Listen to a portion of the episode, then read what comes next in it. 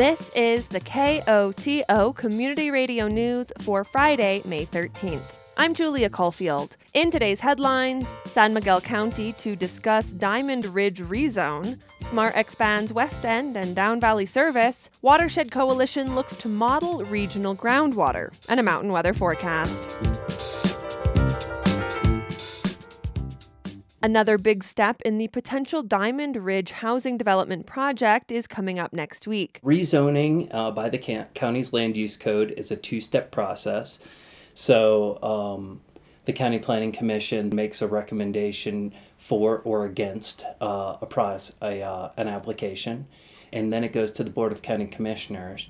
And then they sit in a quasi judicial role. So it's a little bit different hat than they normally wear, where they're asked to decide based on the criteria in the land use code does this application meet and address all of those criteria? That's San Miguel County Manager Mike Bordogna.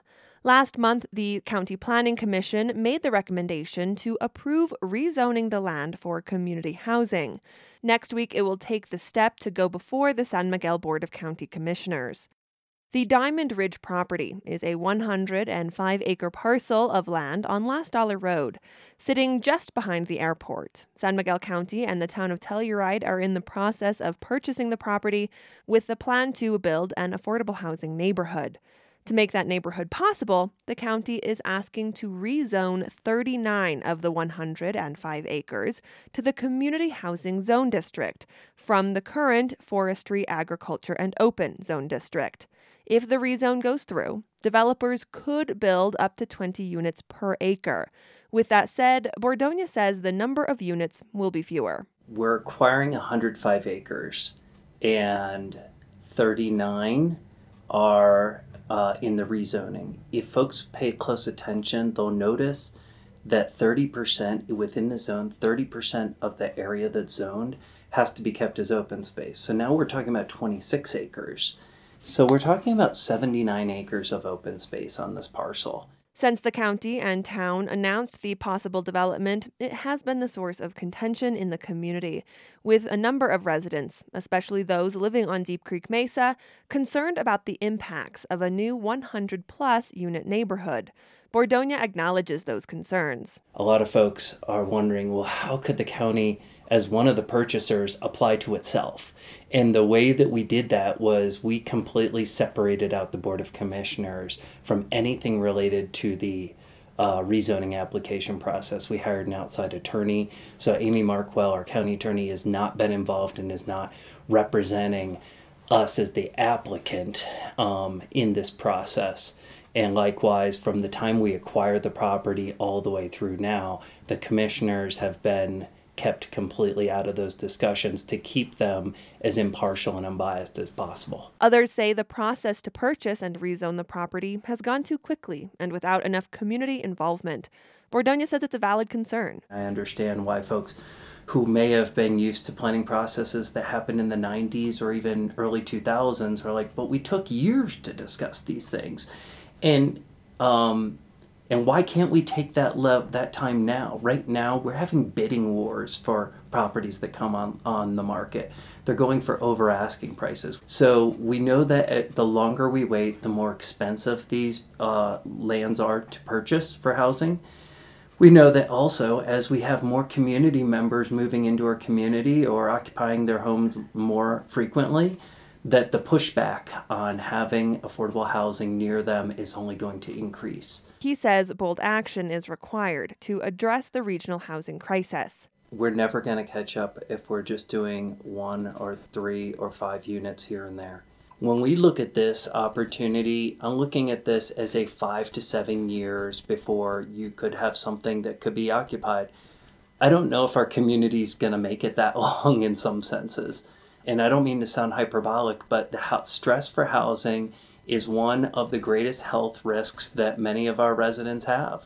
And we know that it leads to suicide and depression and alcohol and drug use. And we know that we're not going to fix it. This project is going to make, not going to fix anything by any stretch of the imagination. But if we don't do some bold things like this, we're, we're risking our our residents' well being as well as our community's long term health. And that's why we're doing this. The Board of County Commissioners meeting to discuss rezoning the Diamond Ridge lot for community housing will take place on Wednesday, May 18th at 9:30 a.m. via Zoom. There will be a site walk on the property prior to the meeting. Individuals wishing to go on the site walk must meet at the county courthouse by 8:20 a.m. that morning. There will soon be late night service for commuters between Telluride and Norwood. We are expanding our services um, starting when off season is over, May 26th. And what we're doing is we're we're adding to our Norwood route, and this will be available Monday through Friday. We'll be adding a 9:45 a.m. trip from Telluride to Norwood and then an 11 a.m. trip back from Norwood to Telluride. That's Carrie DeStefano, Smart Operations Manager. But it's not just morning service. Finally, this is um, in hopes of including restaurant workers that may want to use our service. We are including a trip that goes to Norwood back to Telluride at 11 p.m. And um, all those new trips will include stops at Two Rivers and Lawson Hill Park and Ride. So we'll be effectively adding to our Down Valley route as well as our Lawson Hill route is late, as long as people don't mind walking. Lawson Hill service will also expand with an early morning trip, an evening trip, and three new midday trips. In addition, the Nucla Naturita Norwood bus will also stop in the Lawson Hill Park and Ride on its way to town to accommodate those who work in Lawson. As a result, the Nucla Naturita bus will leave Nucla five minutes earlier than previously scheduled. The expanded SMART service will begin Thursday, May 26th.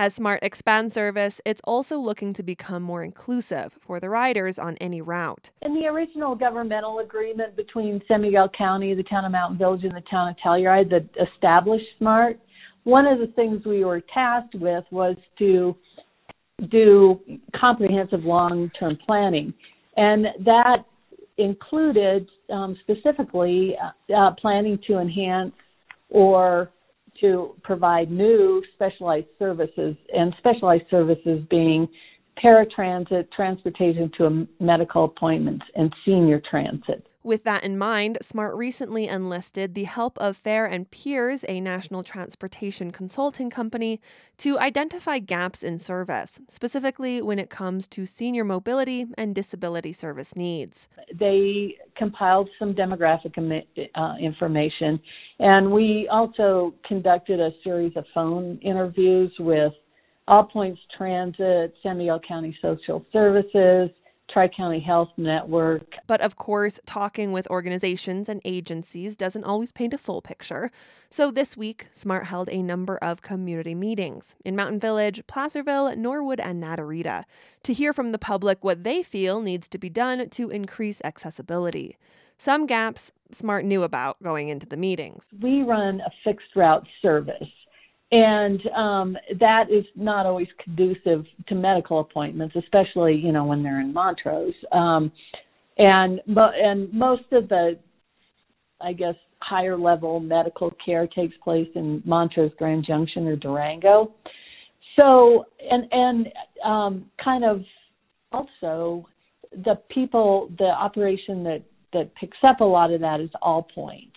We we knew that there was an unserved there were we we felt that there was an unserved need. So we were trying to figure what we're trying to figure out is how we can probably it will probably be um, some support of all points transit to because we're not we're not really equipped to do that kind of transport.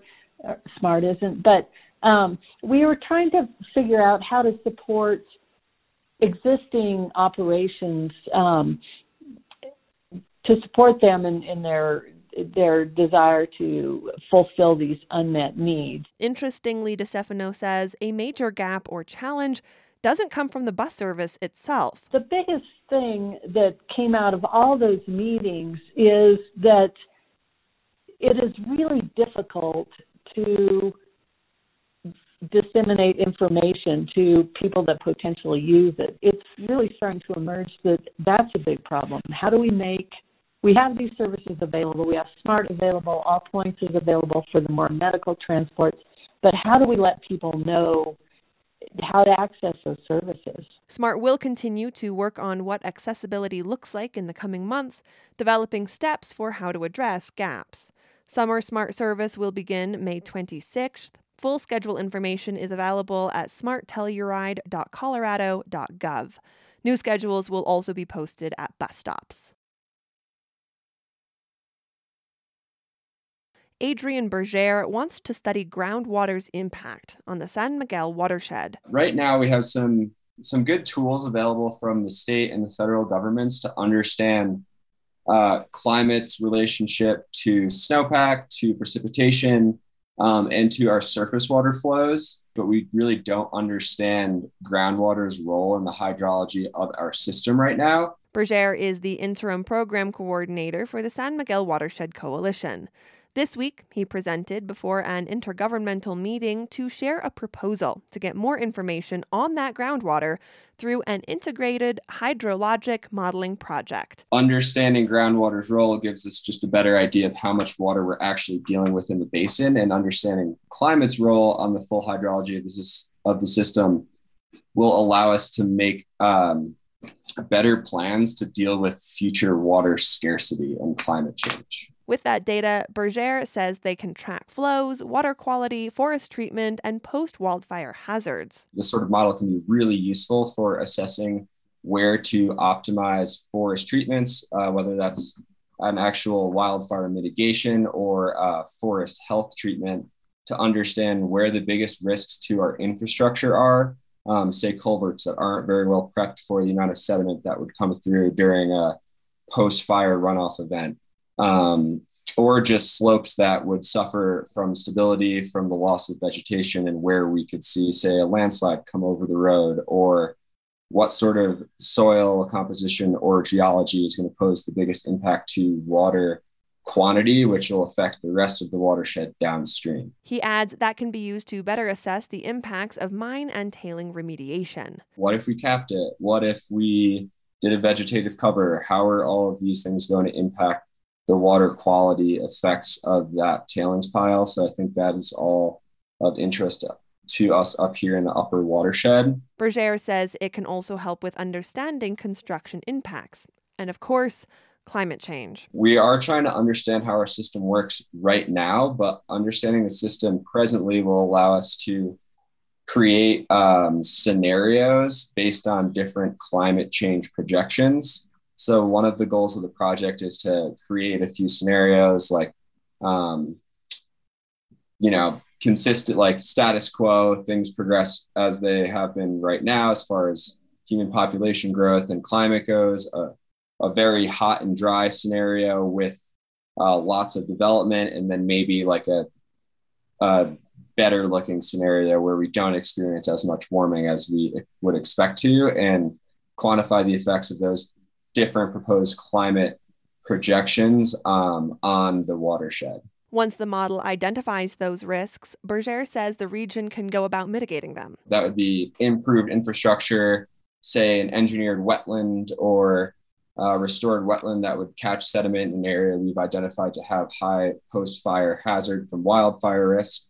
Uh, well developed beaver complex downstream of wildfire does wonders to trap sediment. Berger acknowledges a model of this nature won't fix the region's issues surrounding water, but it's another tool in the toolbox. With changing climate, the more tools we have in the toolbox, uh, the better, um, especially regarding our scarce water supply and diminishing snowpack.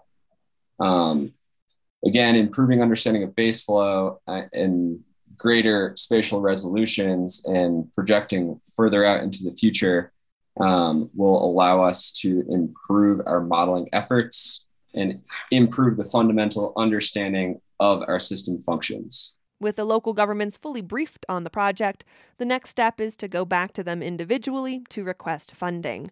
Berger says they are looking to get a number of state and regional grants. The Watershed Coalition is also looking for the towns of Telluride and Mountain Village and San Miguel County to contribute $10,000 each. It's time to say good riddance to the television that doesn't work, the computer you no longer use, the fax machine that honestly belongs in a museum. It's time for Eco Action Partners Spring Electronics Recycling Event. Recyclable items include everything from cell phones, wires, batteries, TVs, projectors, printers, and copy machines, and microwaves.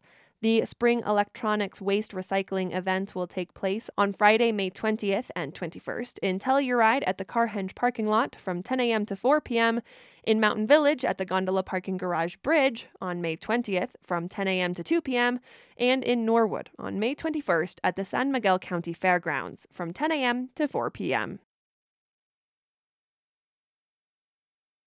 The Pinyon Park neighborhood is moving along. The housing project is a collaboration between the town of Norwood, San Miguel County, and the Telluride Foundation. It will build 24 deed restricted single family homes for the local workforce. The goal of the project is to house the workforce already living in the community, but who are challenged when it comes to purchasing a home. The homes will be connected to Norwood water and sewer. They will also have fiber internet connections and be energy efficient, all electric. Homebuyers will also have the option to wire their roofs for solar or add conduits for electric vehicle charging. The Telluride Foundation plans for the homes to be completed this summer with move in in the fall. There will be a home buyer progress update on Tuesday, May 24th at 6 p.m. via Zoom for interested homebuyers.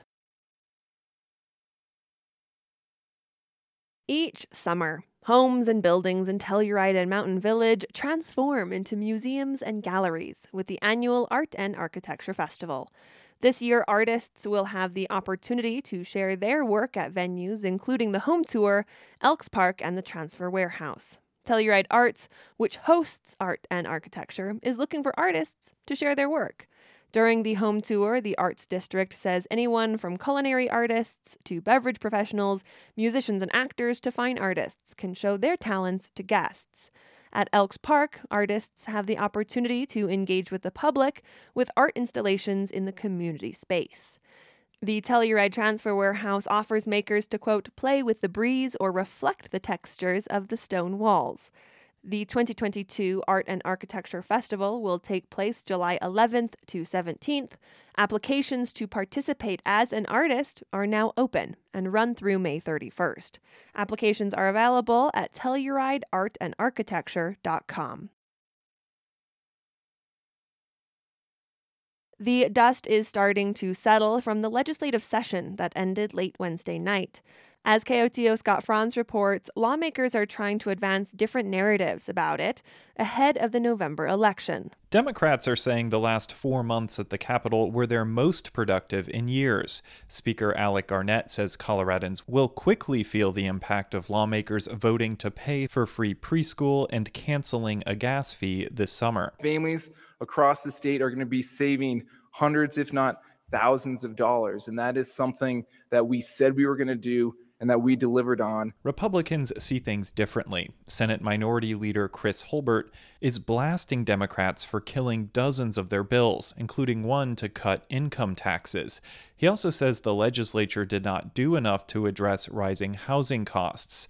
Lawmakers debated more than 600 measures this year. Governor Jared Polis will spend the next few weeks deciding which ones to sign. I'm Scott Franz. Bark beetles are common across the western U.S. They're tiny insects that burrow into the bark of pine trees to lay their eggs, often killing the tree in the process. They can also spread across huge areas of woodland.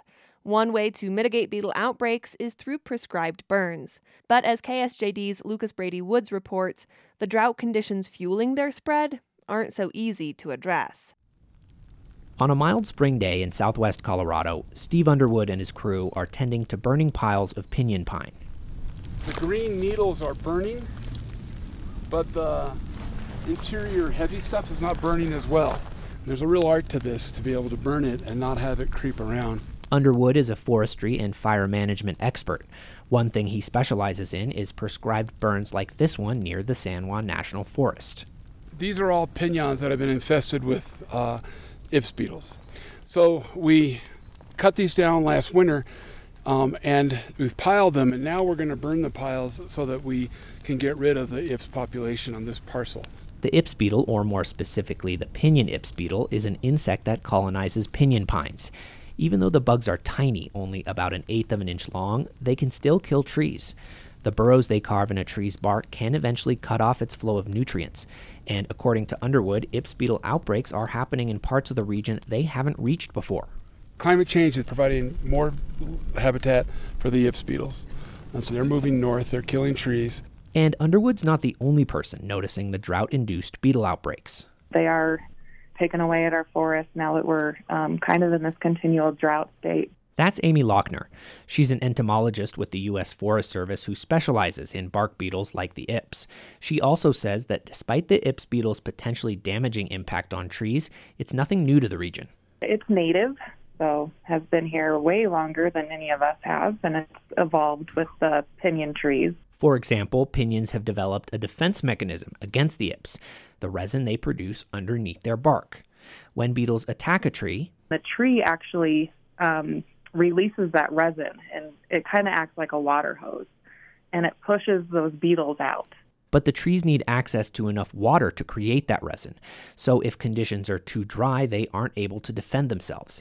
And during widespread drought, when large numbers of trees don't have enough water, beetles spread more easily from tree to tree. So the beetles basically just walk right in and then um, they talk to each other with pheromones and that basically says parties here, come on in. So those attracts more beetles. Outbreaks fueled by drought are not unique to Ips beetles, though. Drought is one contributing factor in the spread of other bark beetles like the spruce beetle. The spruce beetle is responsible for killing large areas of spruce forest in the Rocky Mountains. According to Lochner, the spruce beetle has spread so widely that it's running out of trees to colonize. But the spread of pinyon ips isn't to that point yet. And Lochner says there are ways to help mitigate beetle outbreaks even on the level of individual properties. Miranda Yates is one Southwest Colorado landowner who's taking action. That prescribed burn Steve Underwood was working on earlier, that's her land. Saving the trees that you can, tree health, fire mitigation, things like that. I, for me, they're the most important thing about being a land steward. Yates started working on conservation and forest rehabilitation on the land as soon as she bought it. But keeping a landscape healthy takes more than just one prescribed burn. It's a long term, ongoing process. In my mind, it's like I'm looking at 10 to 15 years. So these are definitely like long term goals. And then the beetles were a really important one to start with because they can be so devastating. And at the end of the day, Amy Lochner says pinion ips aren't going anywhere. And that's a good thing. When populations are at a healthy level, they serve an important role in the ecosystem. They act as uh, kind of our natural recyclers. Again, in endemic state, they're just attacking, you know, the the weak trees, the old, the dying trees.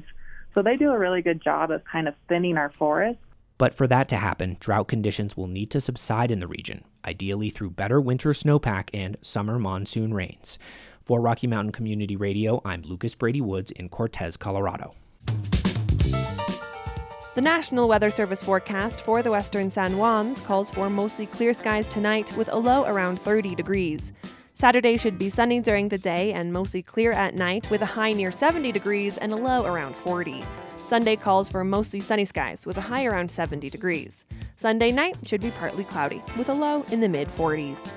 This has been the news for Friday, May 13th. Thanks for listening. If you have a story idea or a news tip, call the news team at 970 728 3206.